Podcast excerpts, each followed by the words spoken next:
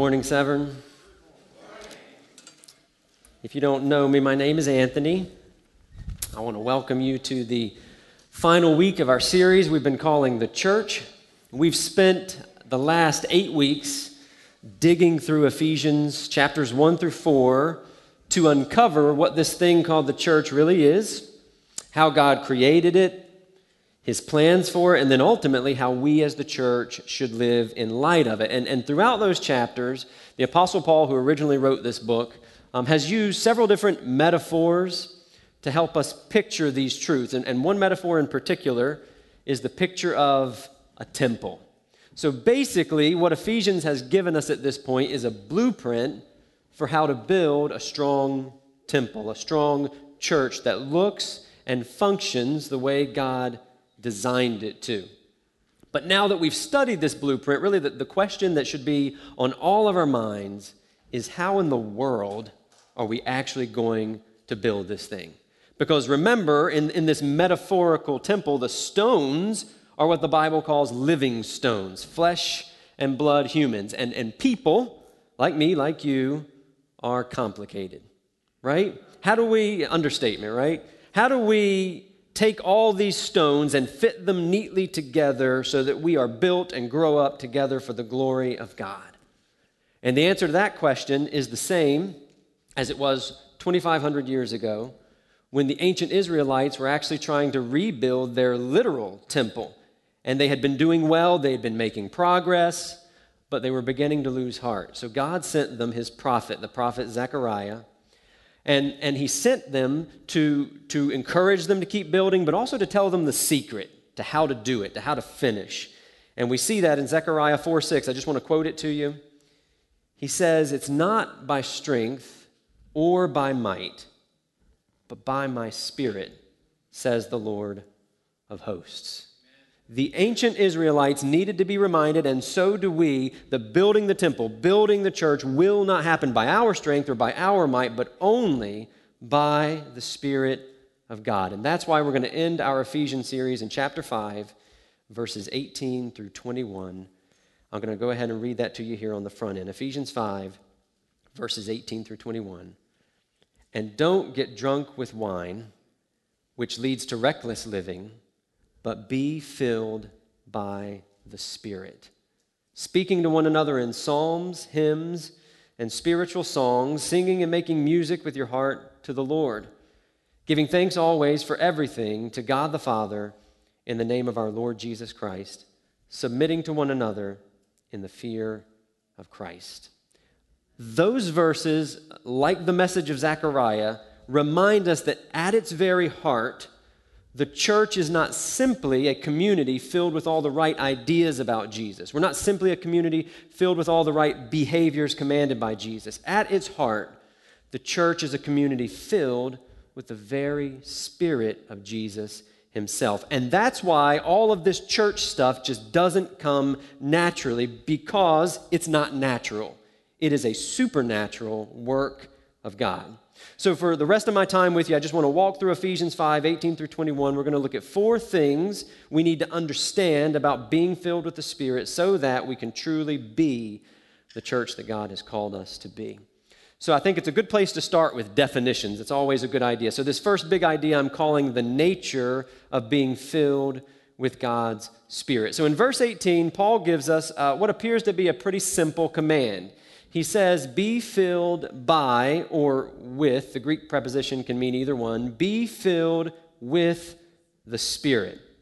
But what does that mean exactly? And I think it would be helpful actually to start by talking about what it does not mean. We're going to clarify that real quick. First, Paul is not commanding these Ephesian Christians to receive God's Spirit for the first time as though they didn't already have Him. As believers in Jesus, they already have the Spirit present in their lives to some degree. In Ephesians chapter 1, he actually reminds them of this. I'll just read those verses to you real quick so you can see it. Ephesians 1 13 through 14, talking to the same Christians, he says, In him, or in Christ, you also were sealed with the promised Holy Spirit when you heard the word of truth, the gospel of your salvation, and when you believed. The Holy Spirit is the down payment of our inheritance until the redemption of the possession to the praise of his glory. Now, notice the timing in those verses. He says, When you heard the gospel, when you believed it, the Spirit then sealed you. So that's a past tense, it's happened and it's done. And now you have the Spirit in your life as a kind of guarantee. He calls it a down payment that you really are God's child. And because of that, one day, just like our song said, on that day we will receive our full inheritance. So that is true of every single person who's ever placed their faith in Jesus. So when Paul tells them to be filled with the Spirit, he's not telling them to receive the Spirit for the first time. That's already happened, they're sealed. But secondly, he's also not telling them when he says be filled that they need a one time second experience of the Spirit. Like, okay, you were sealed with him, but something's lacking. You need just one more filling of the Spirit. That's not what he means. Because the Greek verb that we see in our Bibles translated be filled is actually a present tense imperative. I apologize for the grammar lesson. I know everybody's got like bad memories of grammar lessons, but just, I promise I won't delve that deep. It's a present tense imperative, which really could be more explicitly translated keep being filled with the Spirit. So, this filling is something that, that should happen not just once, not just twice, but regularly over the course of our Christian life. So, now that we know what it doesn't mean, what does it exactly mean to be regularly filled with God's Spirit after we've already received Him through faith in Jesus? And the answer to that question is actually implied in the comparison that Paul uses in verse 18. So let me just read it to you as a whole.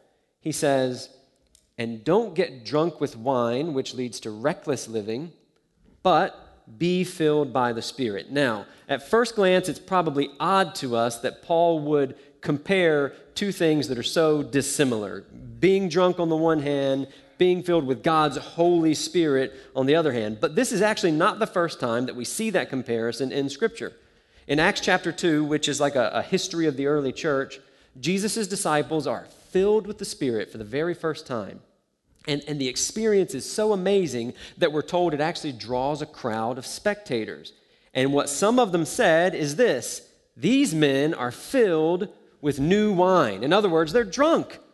So the question is how does being drunk compared to being filled with the Spirit? So I would, I would ask you to think about it like this the more alcohol that someone drinks, the more they come under the power and the influence of that alcohol in the way they think, the way they speak, and the way they behave. That's why we call it a DUI. We're driving under the influence, right? In the same way, the more the Spirit fills us, the more we come under His power and influence in the way that we think, speak, and behave. And just like alcohol, the Holy Spirit empowers us to do things that we wouldn't or couldn't do in our natural state. Things that Scripture talks about, like He empowers us to rejoice with joy that's inexpressible, regardless of our, our circumstances. He, he empowers us to have this peace that surpasses understanding, or to speak boldly for Jesus, or to have a faith that believes the impossible. And we could keep going and going. But this is what it means to be regularly, repeatedly filled with God's Spirit, to come under His influence in such a way that you are empowered to do what you normally could not do. And, and just like air expands a balloon the more it fills it, the Spirit expands us, grows us, stretches us the more He fills us, so that we can be filled more and more and more for the rest of our Christian lives. So, now we know how being drunk and being spirit filled compare. But obviously, Paul isn't just sitting them next to each other to compare, he means to contrast them as well. And that really brings me to our second big idea today, which I'm calling the results of being filled with the Spirit. We now know what it means. What does it lead to.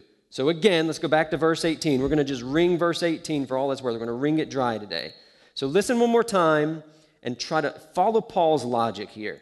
He says, and don't get drunk with wine, which leads to reckless living, but be filled by the Spirit.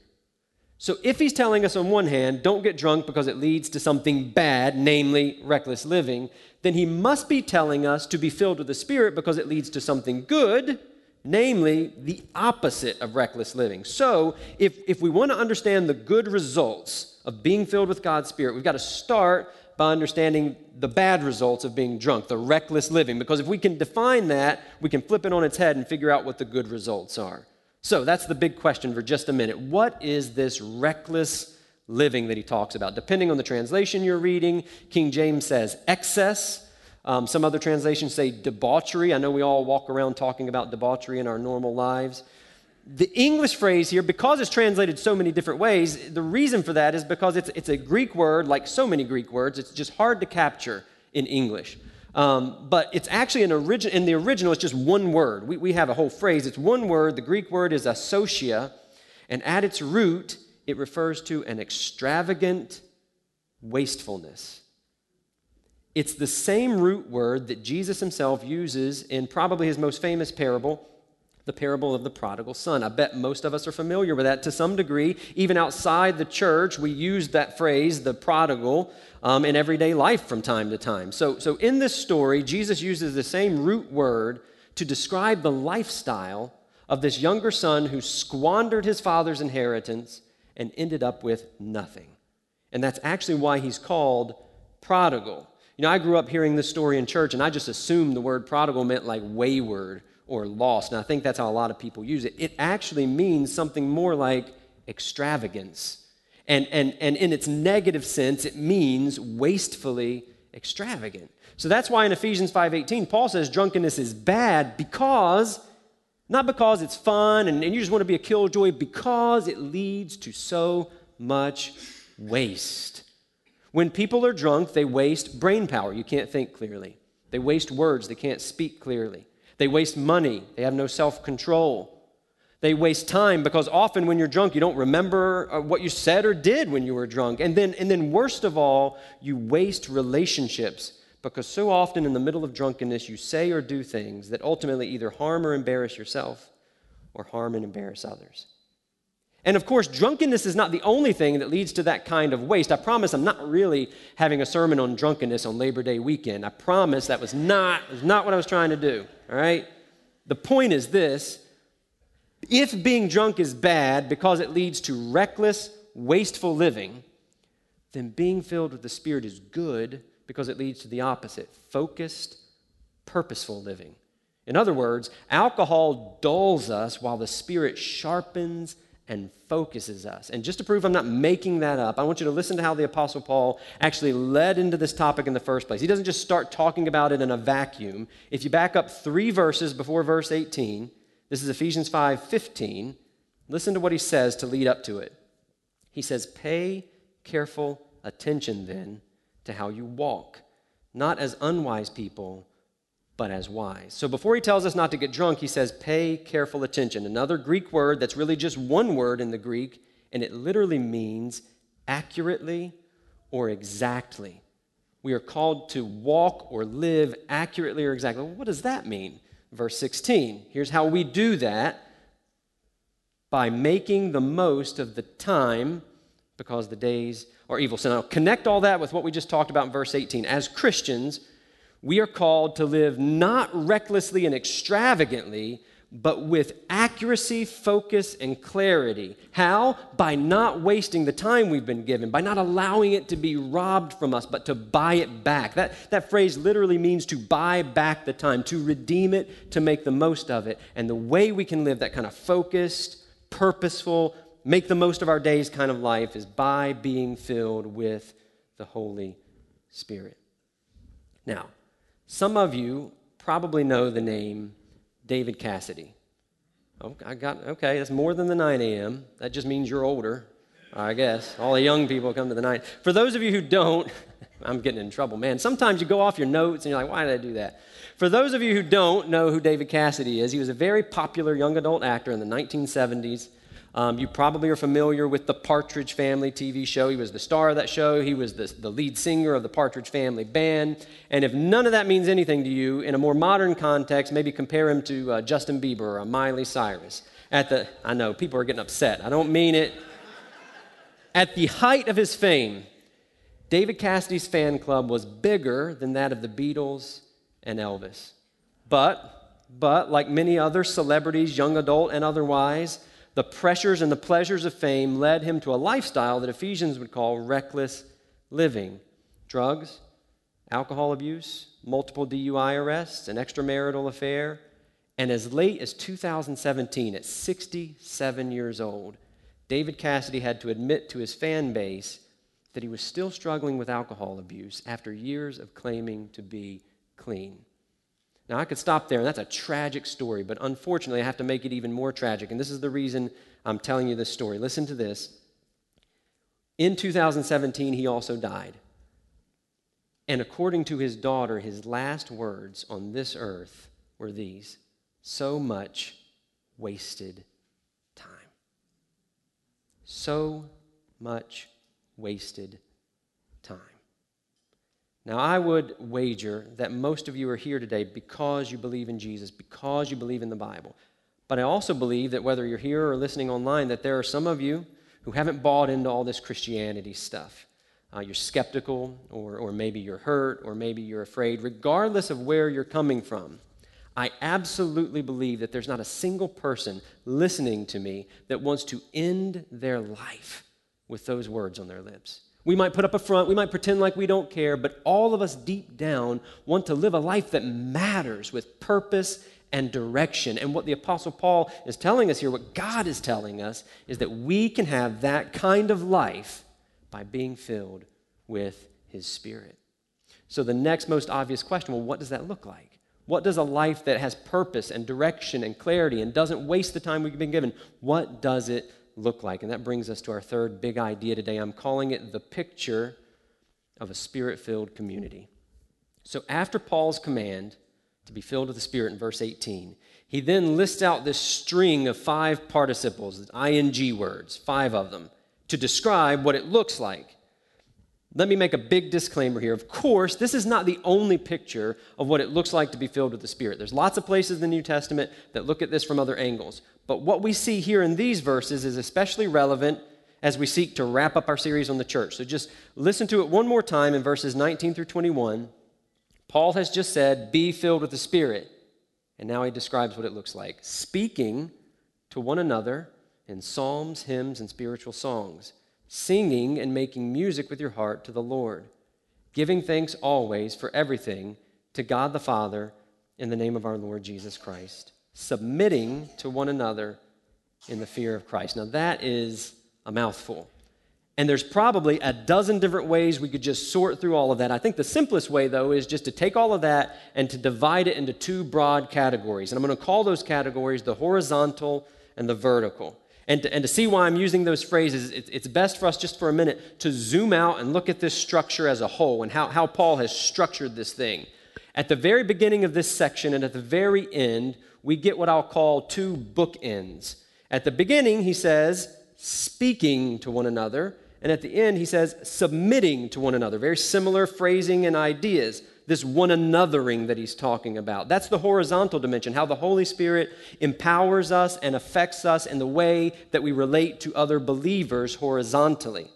But then, sandwiched in between those two bookends, um, we've also got two actions that are pointing in a completely different direction. He says, singing and making music with your heart to the Lord, and then giving thanks always to God. So that's this vertical direction. The Spirit also comes and affects and empowers the way that we relate to God vertically. So, what I want to do is talk about each of those separately, and then we'll bring them back together and I'll show you how they connect. So, when we're truly filled with God's Spirit, the way that we horizontally interact with each other as Christians is transformed. Specifically, Paul says that we will speak to one another and we will submit to one another. And if you'll notice, one of those things is a very active thing, and the other is a very passive thing.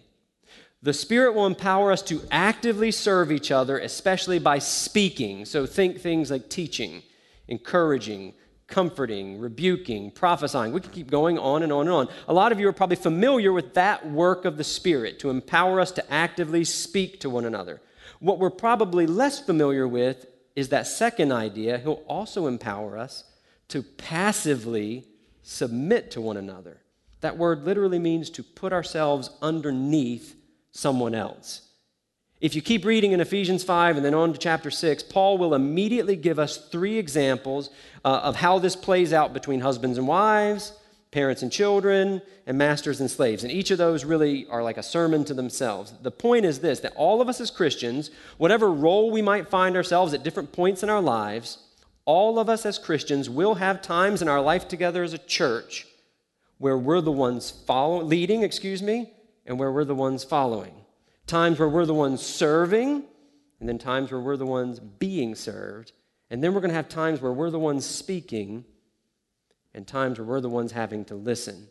And that kind of community life requires a very rare and a very difficult combination of great confidence on the one hand and great humility on the other. And the Holy Spirit is the only one who can fill us with both at exactly the same time. That's the horizontal dimension.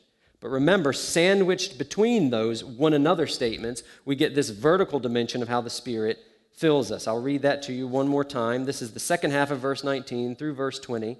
He says this Singing and making music with your heart to the Lord, giving thanks always for everything to God the Father in the name of our Lord Jesus Christ. All of that can be summed up with one word. You probably already guessed it worship. Worship.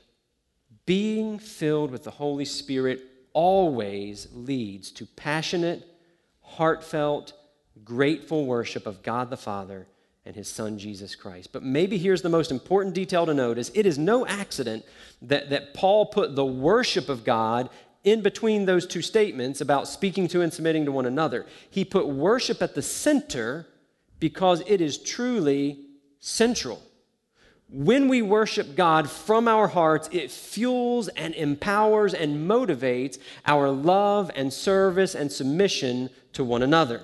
And we can actually see that connection explicitly right here in verse 19. I know we've already looked at it, but one more time, I want to I just break it down real quick. Look at verse 19 again. He starts out by saying, speaking to one another. Now, what we would expect probably for him to say next to continue this thought would be something like speaking to one another in teachings, conversations, sermons, whatever. Those are things you speak, right? But instead, he says, speaking to one another in psalms, hymns, and spiritual songs. Now, I'll hit the brakes. Does that mean that Paul wants us to live every day like we're in a musical. Because I was studying this and hoping that can't be the answer, right? Are we literally supposed to walk, hello, how are you? I'm fine, thank you. Is that what we've got to do? Thankfully, of course not. That's not the answer. The rest of the verse explains what he means here. He goes on to say, singing and making music with your heart to the Lord. So, so the psalms and hymns and spiritual songs that we're speaking to one another are first and foremost being sung to God. Here's how this plays out. In worship, together with other believers, we, we sing how great is our God, and we're directing our praise to God, but simultaneously, we are declaring to everyone around us, our God is great.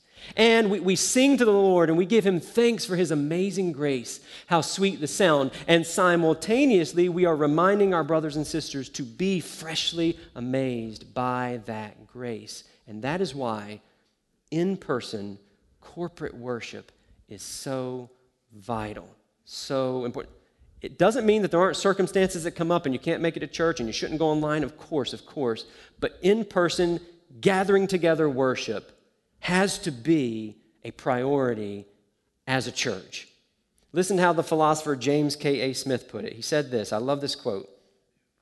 We need the guardrails of showing up for prayer and worship. And here's why. I know we can relate to this. Some days I show up at church with my doubts, and I'm kind of counting on you to sing for me. This is the picture that Paul is painting of the spirit filled life. It's a life of corporate worship together with other believers of God that fuels love and service and submission to one another. And I think it's a beautiful picture, but some of you may be scratching your heads, remembering what I said just a minute ago. I explained that being filled with the Spirit leads to a life of focus and purpose instead of a life of wastefulness. But how is the life that we just described not a waste of my time, talents, and energy? In other words, couldn't I be doing more productive things than worshiping God, you know, submitting to the teaching of my pastors, encouraging my brother or sister? Couldn't I be doing more productive things? And the simple answer to that is no. I'm not saying you can't do or shouldn't do other things, of course you should. But there is no greater thing to focus on, no greater purpose to live for than to worship God and to love one another. And here's how I know this is true. Way back at the beginning of this series, in the very second sermon, Pastor Ryan talked about the master plan of God. And I'm not going to pop quiz you here. I'll just remind you on this Labor Day Sunday of what he said it was. In Ephesians chapter 1, verses 9 through 10, so this is back at the beginning, Paul tells us that God's master plan is to one day, on that day that we sang about, reunite everything in Christ, that there will be no more hatred and division, but only love and unity in Jesus. But that's not all he says. In chapter 1, he also three times repeats the same phrase when he's talking about the plan and the will of God. He repeats the same phrase uh, to, to tell us what its end goal is. He says, It's all to the praise of his glorious grace. In other words, the end result of the master plan of God is worship. This is the purpose for which God made us and sent Jesus to save us, to bring us all together in love in Christ to worship him forever. That means that when the Spirit of God fills us and empowers us to worship God and love each other, at that moment, we are doing what we were made to do. We are fulfilling our greatest purpose. We are at that moment being truly and deeply human. When we live this kind of spirit filled life, we're not wasting time. We are practicing things that will outlast time itself. So now we know what it means to be filled with the Spirit. We know what it produces. We know what it looks like. So the only question left to ask is how do we do it? How do we do this thing? And that brings me to my final idea today. I'm going to call it the posture of becoming spirit filled. This entire teaching has hinged on this very simple command, Ephesians 5:18, be filled with the Spirit. But even though it sounds simple, obeying that command is a little confusing. It's not like any other command. Most commands are commands for you to do something, but this one is a command to have someone else, the Spirit, do something to you. How do you obey something like that? I'll explain with a personal story. A couple weeks ago, um, my wife and I, Tiffany, decided it was time to cut our one year old son's hair for the very first time. I mean, the poor kid was like cousin it. He was having to like divide his hair just to see. So it was time. The time was there. And, and I think I've said this before. Um, you know, there's going to come a day where my kids are like, Dad, please stop using us in sermon illustrations. But it is not this day. Um, I have three kids, right? And so I, this is not my first rodeo with cutting a one year old's hair. I feel like I kind of know what I'm doing. So my plan was to take the clippers and just zip, zip, you're in, you're out, nobody's hurt, right? My wife, to quote her, said she did not want me scalping him. Whatever. All right, so we used scissors. And no kidding, like I had this kid basically like a full Nelson, and he's just like looking, and every time we tried to go, cut, cut, cut, do it now, and he just doesn't matter, right? It's a battle. It was a battle. And the results were great. All right, don't my wife is actually here for this, or she listened to the 9 a.m. I thought I got, I got away with it, but I didn't. Here's where I'm going with this. My older children, three years old, seven year old, so much easier. You take them to the salon, you take them to the barbershop, and they just walk out with a beautiful haircut. It's like, there's no fight, no tears, it's like magic. What's the difference? Obviously, none of my th- three children know how or can cut their own hair. The difference is my older children are mature enough to know how to assume the correct posture to receive a haircut from someone else. And I think you see where I'm going with this. You and I cannot fill ourselves with the Holy Spirit. We cannot make him do it on our command, but we can grow and we can mature enough to learn how to assume the correct posture and place ourselves in the right position for him to fill us. So, what does that look like? What are these postures? There's lots of answers to that biblically. As a matter of fact, right here in the letter to the Ephesians, Paul gives us at least four or five different answers to that. In Ephesians 4:30, he tells us not to grieve the Holy Spirit through disobedience. So one posture to be filled with the Spirit would be the posture of obedience to God's commands. In chapter 6 verse 17, he tells us that the sword of the Spirit is the word of God, the Bible, scripture. And then in the very next verse he says to pray in the Spirit. So there's two more postures if you want to be filled with the Spirit. You need the posture of hearing and believing God's word, you need the posture of prayer. All of those things are vital. If we had time, we could expand on them. So don't think they're not important. For this teaching, since we're drawing to a close, I really want to focus on two postures that are maybe kind of like the glasses that you lose but really are on top of your head. They're so obvious that we miss them. In chapter 5, verses 19 through 21, we just spent a few minutes looking at this picture of what it looks like to be spirit filled. And at the risk of being repetitive, one more time, here was the picture a picture of corporate worship that leads to love, service, and submission to one another. So, if we want to be regularly filled with God's Spirit, and now we know that's what it looks like, then we should start doing those things. Think about it like this if, if you want to learn how to swim, you can read about it in a book, you can talk to your friends about it, but you'll never actually do it until you get in the water. Might be scary, might be uncomfortable, but the only place where swimming happens is in the water. If you want to be filled with God's Spirit, you can study it, talk about it, pray about it. And all of that's great and important, but it won't happen until you actually put yourself in the place where you know it actually happens. And that position, that place, is together with other believers, worshiping God and actively and passively showing love to one another. So, question Do you want to be filled with the Spirit? And there's no way you can say no now. Of course you do. So, come to church regularly on Sunday mornings with other believers.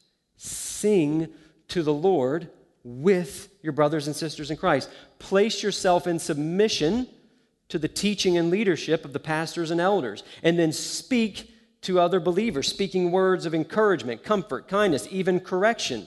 All of that is so vital to being filled with God's Spirit, but don't stop there. We know, let me, let me, let me just clarify something here. Sunday mornings are wonderful. Sunday mornings, I'm going to go farther, are essential to our life together as a church. But it can be very easy to blend in and hide on a Sunday morning. You can walk out of this building not having spoke to a single person on a Sunday morning. So I would just ask you to consider taking things a step further. Consider gathering together in a smaller setting with a smaller group of believers where it's easier and probably also a little more uncomfortable, a little more awkward, but easier to speak to one another, submit to one another, and worship together without just feeling like you're another face in the crowd. Question is where could we find that kind of small group setting? And I have good news for you. Completely by coincidence, this week, Severn's small group fall semester is starting back up. David Brower has been working really hard on it, and, and, and this entire sermon has been one big bait and switch engineered by our small groups director, David Brower. I didn't even know he was doing it until I got to this point in the sermon. So there it is, right? In all seriousness, think about it like this what better context? Of course, Sunday morning worship is vital. In the early church in Jerusalem, they met together in a large crowd as a temple. But then during the week, they met together in people's homes. What better context to practice the picture of spirit fullness than the same way the early church did in Ephesus and across the Roman Empire by meeting in people's homes to worship God and grow in love for one another. Having said all that, there's still one missing piece of this puzzle. There's one final posture that's absolutely non negotiable if we're going to be regularly filled with God's Spirit. And this is going to be the last thing that I say, so I'll go ahead and invite the worship team to come back up. And as they're coming, I just want you to, to think about something. Isn't it interesting that Paul commands us to be filled with his spirit, but then in his description of what that looks like, he doesn't actually mention the Holy Spirit? He does not say, be filled with the Spirit, singing and making music in your hearts to the Spirit. He says, singing and making music in your hearts to the Lord, to Jesus. And then he does not say giving thanks always to God the Father in the name of the Holy Spirit, but in the name of the Lord Jesus. Why? Because the Holy Spirit's mission is not to make much of himself, but to make much of Jesus. Jesus himself told us that in the Gospels. Jesus Christ is the center of all of this. As a matter of fact, Jesus Christ was the first one to show us what it truly looks like to be filled with God's Spirit. He only lived for 33 years on this earth, and, and out of those 33, only three of them did he spend in full time public ministry. But if there was ever anyone who did not waste their life, who lived with purpose and focus, it was Jesus. He, think about it, he served others by actively speaking the good news of salvation, by, by speaking forgiveness, by speaking healing, by speaking freedom. But then he passively submitted himself to a torturous death on the cross that ultimately would result in bringing hope to generations of people for thousands of years up until today. How in the world does one man accomplish so much in such a short amount of time? And of course, our knee jerk answer would be to say, well, he's God. He's the second person of the Trinity. Yes, all of that's true. But the Gospels actually tell us something surprising. That at the very beginning of his ministry, before he'd done any public miracles, before he'd done any public teaching, it says that Jesus Christ was filled with the Spirit and that he went out to do ministry not in the power of his divinity as the Son of God, but in the power of the Spirit. He lived a life of purpose and focus, making more of his days than anyone in history by being filled with the Holy Spirit. And now we would look at that and say, what an amazing example. He's our inspiration. And yes and amen, of course he is but so much more than that. Because as Jesus lived this life of active service and this life of passive submission, he was also simultaneously offering the perfect worship to God his Father, not bringing a sacrifice to cover his own sins, but bringing himself as a sacrifice to cover our sins. This morning on the way to church, I was listening to a song uh, how deep the Father's love for us. I've listened to it many times, but, but this morning, a verse in that song hit me like it's never hit me before. It says, It was our sins that held him there until it was accomplished. My sins held him there. Jesus didn't bail out halfway through, he, he stayed there until it was accomplished. Well, what was accomplished? Here's what the scriptures tell us that, that when Jesus died on the cross, he didn't end his life like David Cassidy saying, so much wasted time.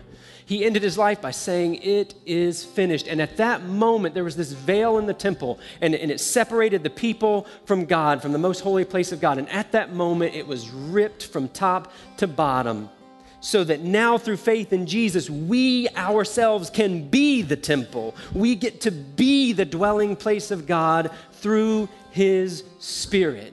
So if you, if you don't want to waste your life today, if, you want to live with purpose and focus and clarity, if you want to make the most of your days, in short, if you want to be filled with the Spirit, then make sure above everything else that you are filling your eyes and your ears and your mouth and your heart and your mind with Jesus. Because Jesus is the cornerstone of this temple called the church, and Jesus is the very reason why the Spirit has come in the first place that we might know Him, love Him, and grow to be like Him until the day when we see Him face to face. Let me pray with you. Heavenly Father, thank you for the church the bride of Christ, purchased with his blood, so precious. God, I know in my own life there have been times where I've been critical of quote unquote the church, not realizing that that's me. I'm part of that thing. I have some growing to do, I have some changing to do. Forgive me for that attitude. God, put in all of us a love for your church because you love your church. I wouldn't let people badmouth my wife. This is your wife the bride of Christ. Thank you for the church. We got a lot of growing to do. We admit that, we confess it. We're not where we should be. But we're here to pray and ask you to fill us with your spirit that we might grow to be the church you would have us to be. And we're also recognizing we can't make you do that. But we also know you want to do it. You love to do it. It is your goal for us to fill us with your spirit that we might know you, love you, and worship you. So, God, let us not live our lives recklessly and extravagantly, wasting our time. But, oh God, let us see the privilege we have that we get to be filled with all your fullness so that we can live a life of meaning, so that for all eternity we won't live with regrets, but we will live with the joy of knowing that we are with our Father and with our Savior. And, and above all that, God, I pray that you would help us every single day towards this end of keeping our minds and hearts and everything set upon your Son, Jesus. We can never get enough of Jesus. Help us to focus on Him. Help us to make sure that all of our worship centers on Him because at the end of the day, the heart of worship is all about Jesus. And it's in His name that we pray. Amen.